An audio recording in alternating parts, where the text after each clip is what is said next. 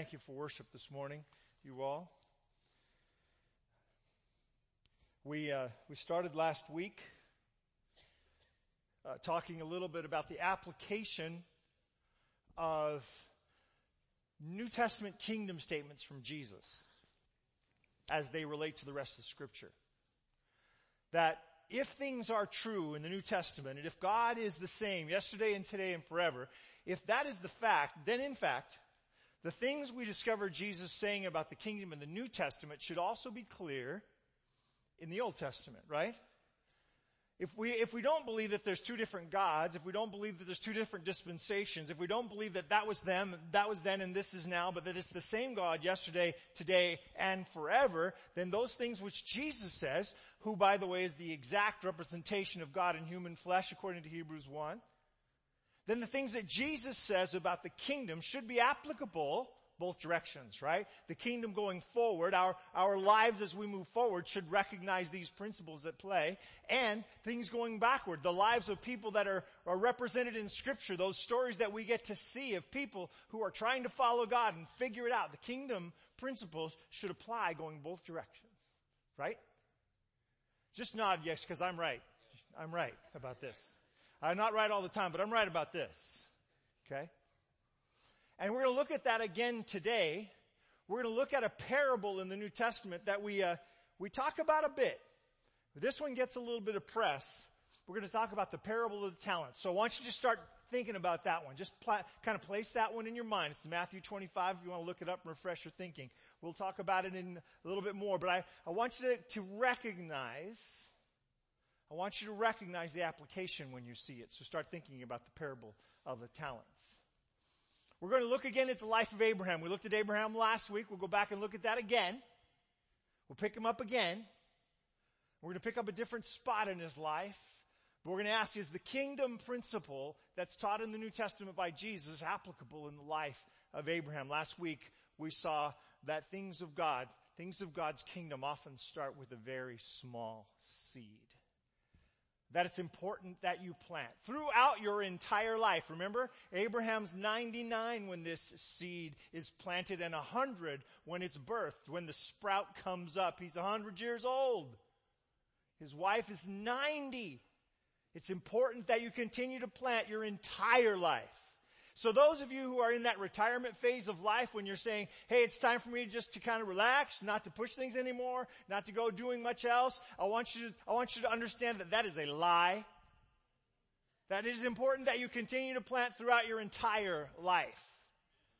Those of you who are saying, but I'm too tired, I'm too sick, I'm too little, I'm too young. Nope. It's important that you plant seeds throughout your entire life. This is a season of doubt, though. Plant the seeds. Keep planting the seeds because there is no harvest tomorrow if there is no planting today.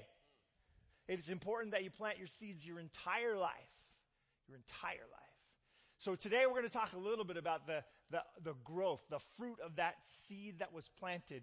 As we get going, I want to ask you to pray with me. Father, I pray for your blessing upon the time that we are about to share as we open your word, that it would not be the preacher, but it would be the word. That it would not be the preacher, but it would be the Father. I pray for your Holy Spirit to fall on us. That you would prepare ears to hear, hearts to know, voices to speak, and that this time would be yours. In Jesus' name, amen. Matthew 25, verse 14 through 28 is the entirety of this, but this is how it starts. The kingdom of heaven. So what's he talking about? Kingdom of heaven. So we're still in kingdom parables, right? Remember the Bible says right at the beginning of Matthew, when Matthew's talking about what Jesus is doing, as soon as Jesus begins ministry, it says he went out and began to speak to them, telling them about the kingdom. And he's still on that 25 chapters later. He's still speaking about the kingdom. The kingdom of heaven is like a man traveling to a far country. Somebody's leaving. They're going to a far country. They're going to be gone for a long time. Who called his servants in and delivered them his goods. What did he give to them? His goods. Who owns the goods? He does. So he calls his servants in And he gives to them his goods. He distributes to them his stuff, his wealth. He gives to them his goods. He gives them a management opportunity. They don't own it, but they are managing it. He gives them a management opportunity. To one he gave 5 talents, to another 2, to another one, each according to his ability. Can we stop right there and just say, the idea that all of us are completely equal in all scales is a lie. It is also not true. The reality is, we are not all the same. And God does not bless us all the same way. Each according to his ability. Each according to the calling that is placed on that life, on that individual, on those skill sets. God will bless you according to what he has given you. Each of these people is given a different thing according to their ability. Okay? I am really disturbed about our equal outcomes thinking in the modern world. We think everybody has to have the same outcome for there to be fairness. No, everybody has the same opportunity, but I will stop preaching there with that subject. Man, I could get into that one for a while. We don't have that much time. So with that in mind, we're going to move to Genesis chapter 15. We're going to pick up some things and move quickly through big stretches of a life that lasted 175 years. We're going to pick up some big stretches of that life just quickly, very, very quickly. The first one we're going to drop into is Genesis chapter 15. We're just going to drop in, pick up a piece. Genesis chapter 15, the Lord is speaking to Abraham. The word of the Lord came to Abram before he changed his name. Before he changed his name, the word of the Lord came to Abram in a vision saying, "Do not be afraid, Abram. I am your seed and your exceeding great reward."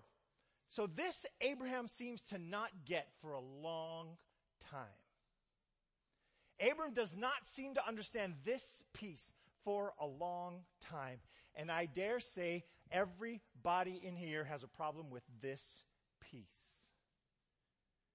All of us forget that the reward is God. The reward is not the stuff. The reward is God.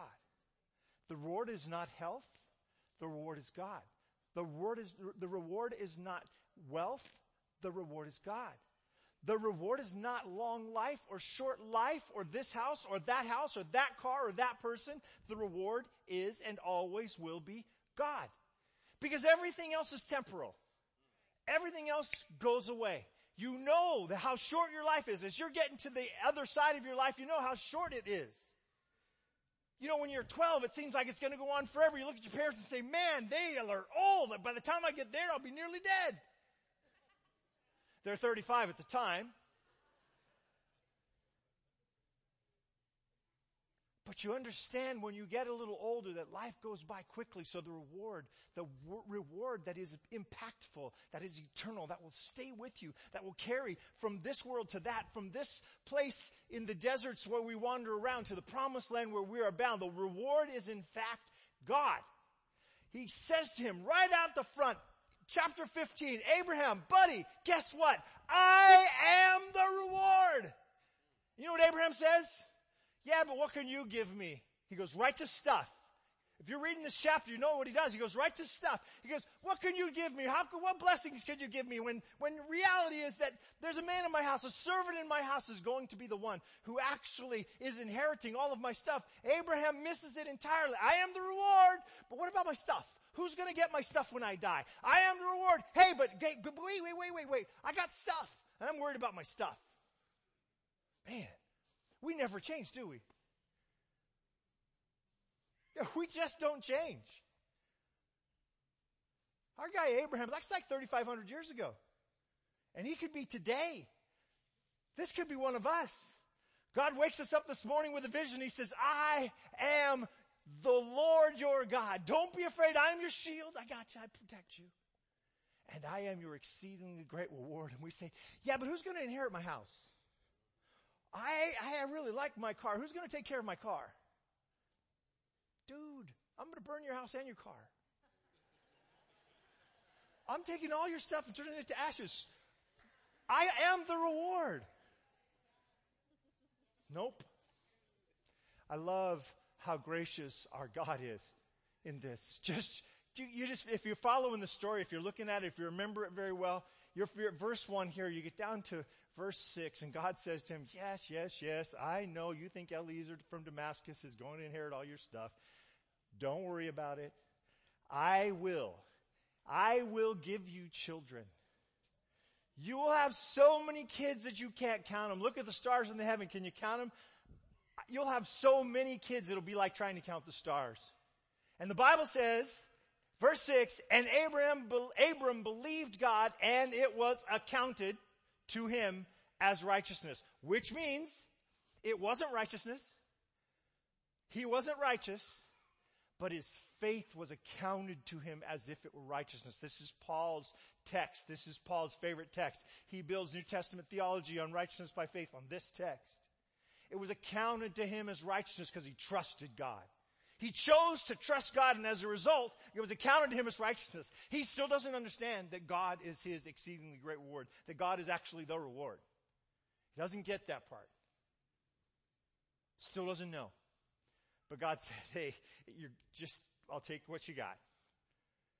You trust me for more children. You trust me that there is, in fact, going to be a blessing on your life that will produce massive numbers of children, which he couldn't possibly know, wouldn't see until he was resurrected. You realize Abraham will never see the fullness of the blessings of God until the resurrection, when he meets all of his children. But I'm still the reward, Abraham.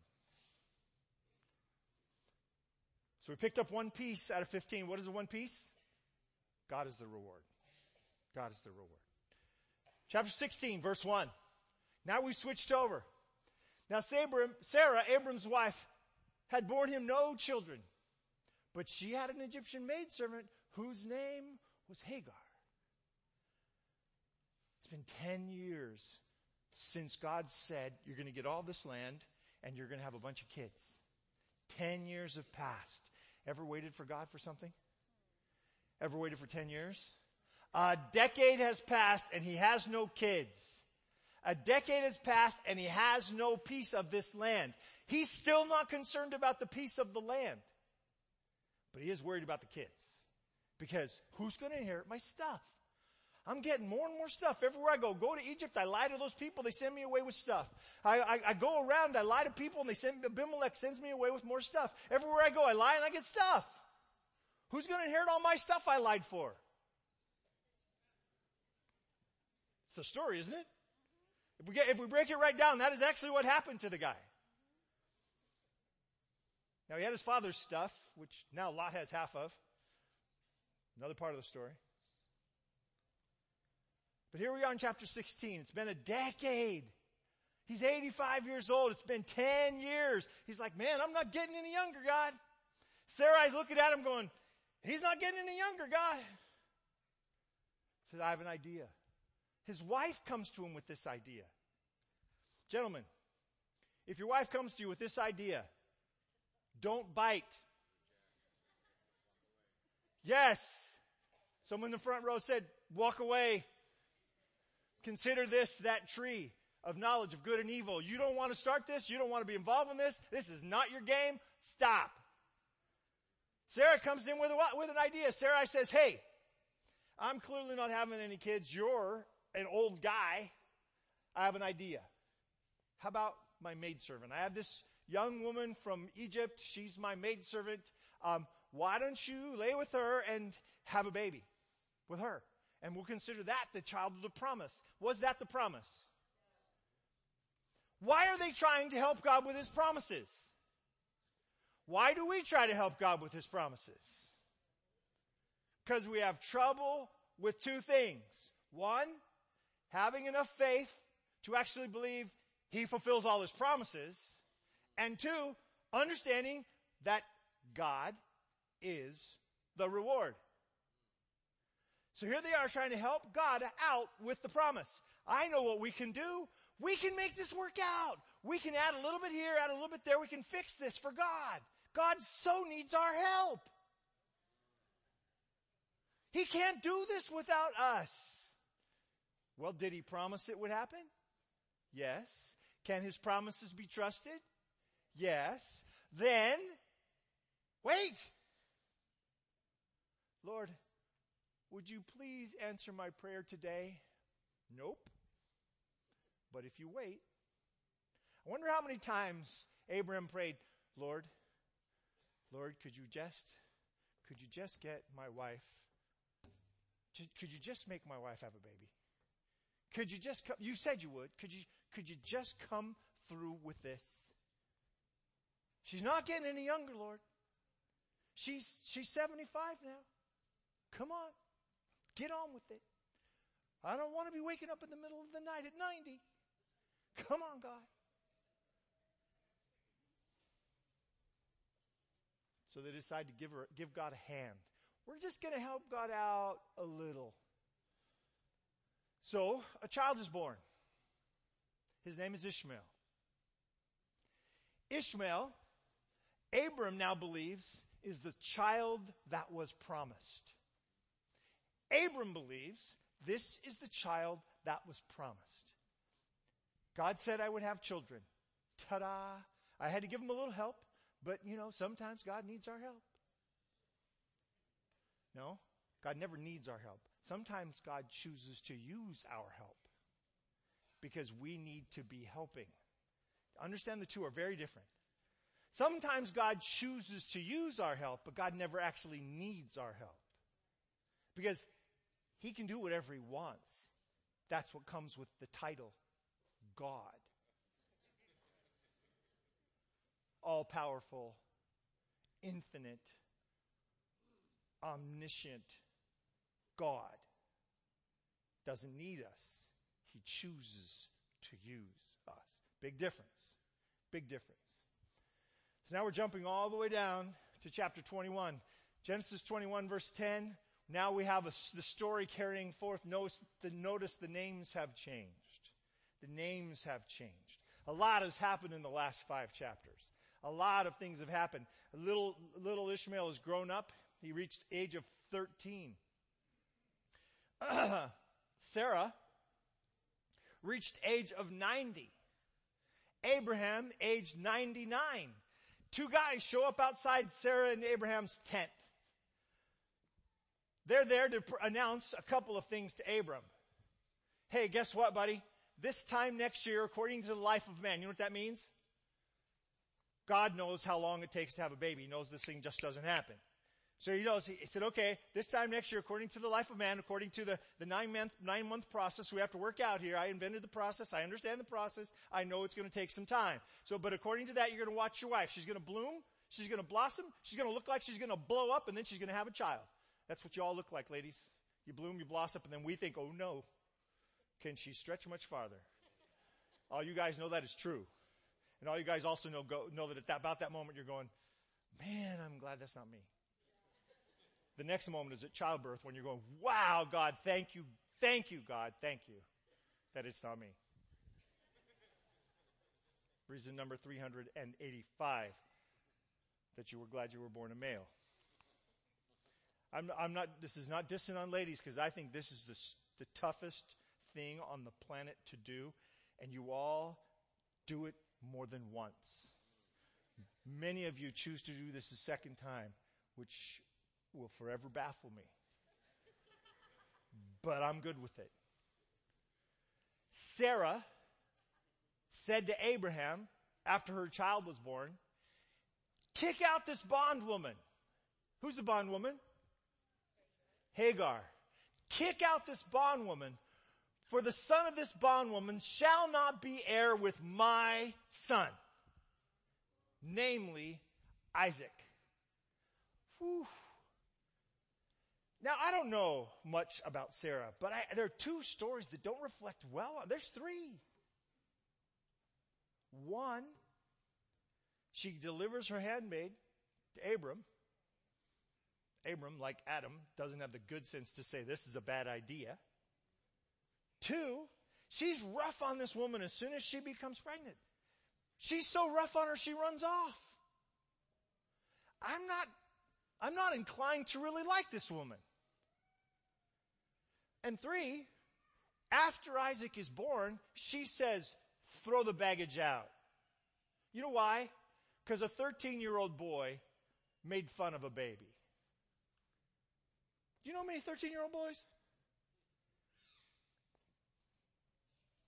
If you're 13, plug your ears. They're dumb. They do stupid stuff all the time. Some 13-year-old boy acts like a 13-year-old boy, and she throws her out. What happens next is very interesting to me.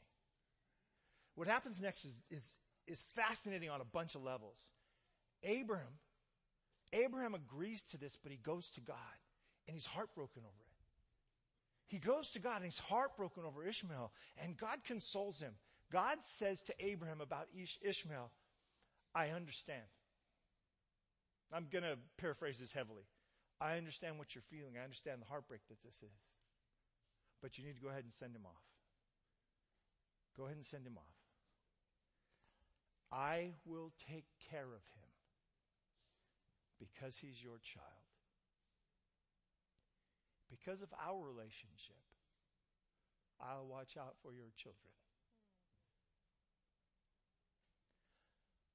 Those of us with children, especially those of us who have children who have begun to fly the coop.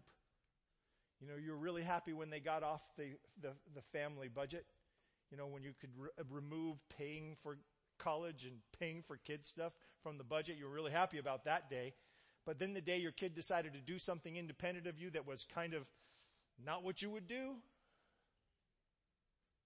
Remember, God tells Abram, I will take care of him because he is your child. It's a place to lean into when you're worried. I will take care of him because he is your child. And it's a place to claim and to pray and to go back to God with and go back to God and talk about. I will take care of him because he is your child. There's another thing about this that struck me only the last couple days. Ishmael is practice for the next scene. Ishmael is practice for the next scene. He sends him off.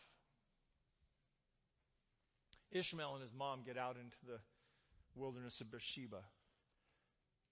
They've run out of water. It's hot. It's the desert. Doesn't look like there's any place for water. She puts him under the shade of a little bush. The Bible just says a bush. And she walks away. She walks away far enough so that when he dies, she doesn't have to see it. Because Hagar has forgotten that God sees.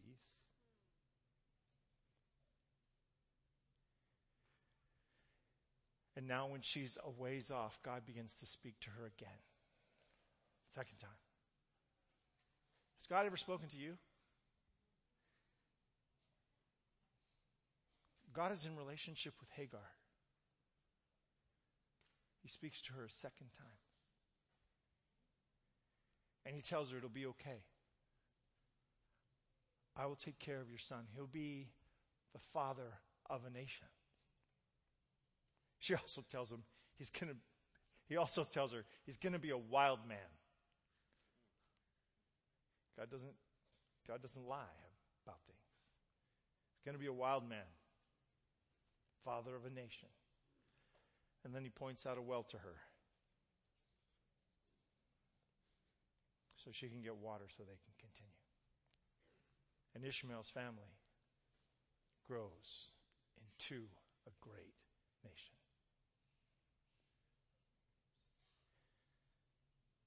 Abraham and Sarah go about their business, moving around, hanging out, living there in the area near where the Philistines live. So they kind of move to the beach. I love the picture because they kind of move into Philistine territory, which is like, we're going to move closer to the beach. We got a kid now. Let's move closer to the beach.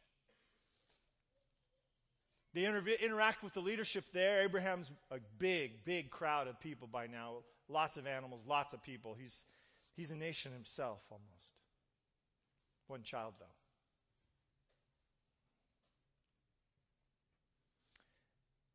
The next phase of the story, Abram and Isaac think, okay, that's it. We're good. Everyone who hears our story will laugh with us about it, what God has done. It's going to be so good. Okay. God has fulfilled his promise. I'm okay now. I don't have to worry about anything from here on out. I'm good. I'm good. You know, the problem is there are always steps and stages of growth in your life, in your experience. The problem is we get on a step we like and we want to linger there. Well, here's my step, God. I'm good. I'm happy here. I'll build my house and plant my fields and stay right here on this step because I don't want to move any further. I got my kid now. We're happy. We're good. Laughter, joy, awesome. Thank you for Isaac. Now just leave us alone while we do our thing. God doesn't do that. He's always got another stinking step. You don't get to camp out on the steps. One of the biggest problems with us in church is we try to camp out on the steps. We try to find a place where God is moving us from and stay there. We try to stay in the place where God is taking us through or from. You know that Israel living in Egypt was a mistake. Egypt was a provisional step along the way for a people who were facing starvation. Go down to Egypt. There's a famine in the land. And leave as soon as the famine's over, come back. Instead, they stay in this provisional place until the good favor of the country, of the nation, is no longer. And instead of moving on through, they camp out on one step for 400 years and things go sideways and God has to rescue them. Now, you can do anything you want with that story, but that's what I think happened. Abraham and Isaac, Abraham and Sarah, we're good. I love her statement here. Abraham was 100 years old when his son Isaac was born to him, and Sarah said, God has made me laugh, and all who hear will laugh with me. It's great. I have this wonderful testimony of what God has been doing, what God has done. The finished work of God is right here. Look, it's just toddling around the house. You who are Bible scholars, you know what's coming, right? You know the story that's next. You know what God's about to do in these people's lives. He's going to disrupt and mess up everything they think. It came to pass after these things that God had another step. The Bible says God tested Abraham. What did Abraham need testing for? He believed God and it was accounted to him as righteousness. Like 7 chapters ago. Why still test? Why are we coming back to check out on this? Check out this guy.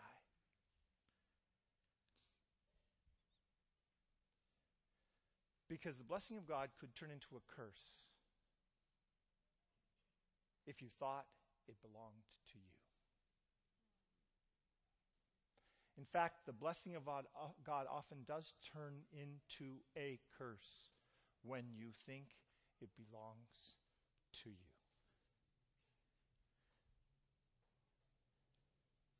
Here's our friend Isaac. He's a young man now. God says to Abraham, take now your son, your only son, Isaac. Go to the land of Moriah and offer him there as a burnt offering.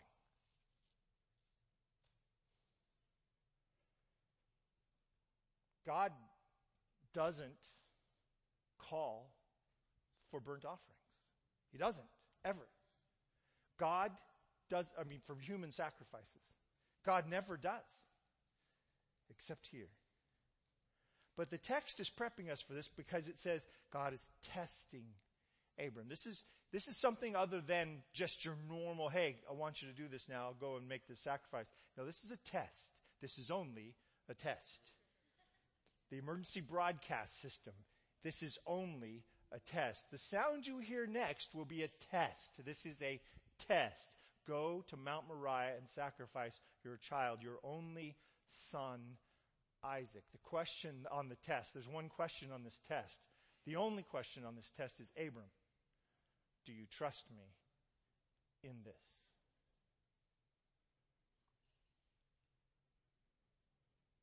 Well, I sent Ishmael off because you said you'd take care of him. So he leaves from Moriah. It's about a 3-day journey. They get to the 3rd day. He's about to go up the hill. He tells the servants, wait here. If you read the text carefully, he says, wait here. We will be back. Not I will be back. We will be back. He doesn't know what God has planned for this hill. He doesn't know what's going on this hill. He's not sure why God has told him to do this with his son, but he says, we will be back. This kid and I will be back. I don't know how it's going to happen. I don't know what God has in mind, but this is the child of the promise. This is the gift of God. We will be back. He climbs up the hill. Somewhere on the hill, the kid starts to get a little worried. The kid's carrying a backpack full of wood. He knows that the wood's present. He can feel it. His dad's carrying the fire. They would carry just some embers, just a little bit of fire, usually wrapped up in leather, sometimes right on top of their head. Just carry it up there in this pouch. He's carrying the fire. We've got wood. We've got fire. We forgot to bring a lamb. Remember what he says? God will provide, listen carefully to the next phrase, for himself a lamb. God will provide the offering God desires for himself. God will provide a lamb for the offering. And so they go on up the hill. I don't know what Isaac is thinking on the rest of the trip. I don't know where this offering has come from. I don't see any offerings. I don't know what's going on. They get to the top of the hill. Abram starts building these stones into an altar. Remember, everywhere Abram goes, he builds an altar. He's a pretty good altar builder by the time he's 100 years old, or by now probably 115 or 17. He's building this thing. As he's building this altar, gets this thing stacked up and ready to go, he starts putting the wood on the altar. They arrange the wood in a specific way. If you've ever built a fire that you want to really get some heat out of, you've got to arrange the wood so lots of air will get into it. And so he's arranging the wood. The Bible describes arranging the wood on top of this altar. At some point he says to Isaac, my buddy, my son whom I love, tears by now would be streaming down his face. God said, you're the offering. Isaac, thinking back on the trail, I was afraid that was the case. He says, why me? I don't know why you. But I know that God can take care of you even in this. And so Isaac submits to being prepared for the offering. Isaac submits himself to being prepared for the offering. When you get to Romans chapter 12, and Romans chapter 12 says to you, offer yourself as a living sacrifice. This is it. This is you. Isaac commits himself to being the living sacrifice. They get him all ready. He's now laying on top of the wood, on top of the altar. Abraham's waiting to hear from God. Nothing. Silence. Crickets from heaven. Abraham gets out the knife. This is his son. He sharpens that baby up. You don't want this to go hard. You want to be as gentle as you can in the killing of your child. He gets that thing as razor sharp as he can. He puts it off as long as he can. He's, God, please, you've got to intervene here. At some point, you've got to stop this thing. Gets his son on the altar, grabs hold of his chin, lifts his head back. He probably tells him to close his eyes. I would have. Raises the blade to sever his arteries across his throat. And as he does, finally, ever get the answer to your prayer, finally? This is as finally gets. Finally, God says, stop.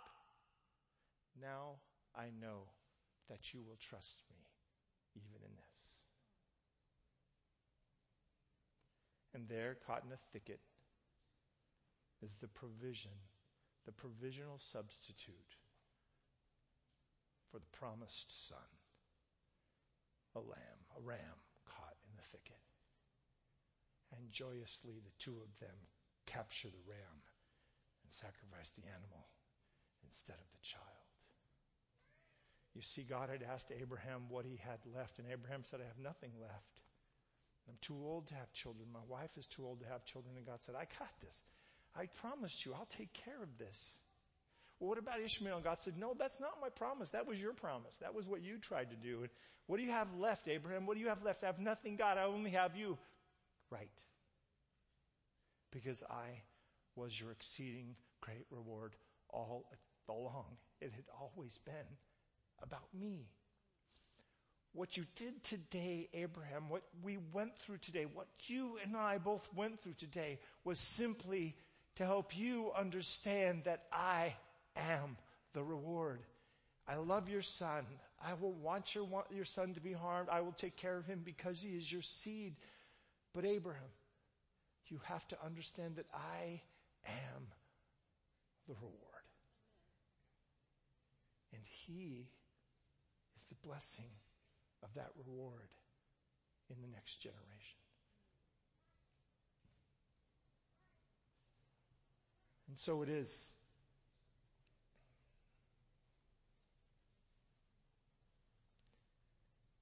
Abraham has one thing now left, and God says, give it to me. Give that to me too. Those of us who have children who are straying, and I know there are a bunch of you here, who have children who are wandering, God says, give them to me. I take better care of my children than you take care of yours. Give them to me. What do you have left, Abraham? I just have Isaac. That's all I have. I'm too old to have any children. You know that. This was a miracle. My wife is too old to have any children. You know that. You sent Ishmael off, Lord. All I have is Isaac. Yep. Give him to me. Offer him to me. And when Abraham finally offers Isaac with a broken heart, God steps in, rescuing Isaac and reminding Abram and you and I that he is the reward. He is the reward. Because Isaac never belonged to Abram. Isaac had always belonged to God. We started way back with that parable about the talents. Whose talents were they? They were the talents of the master. And they were given as a gift to his servants. What do you have left? Who does it belong to? Let's pray. Father God,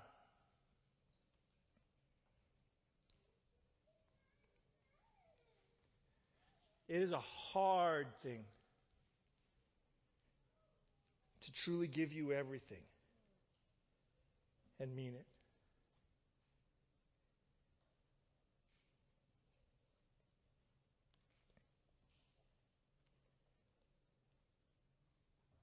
Help us to understand that was never ours to begin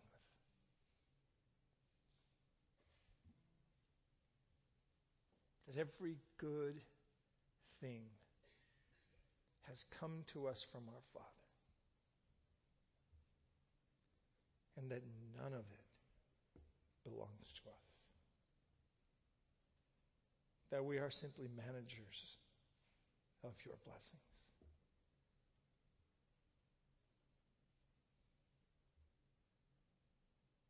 Father, I pray for a different heart. A heart that holds tightly to you.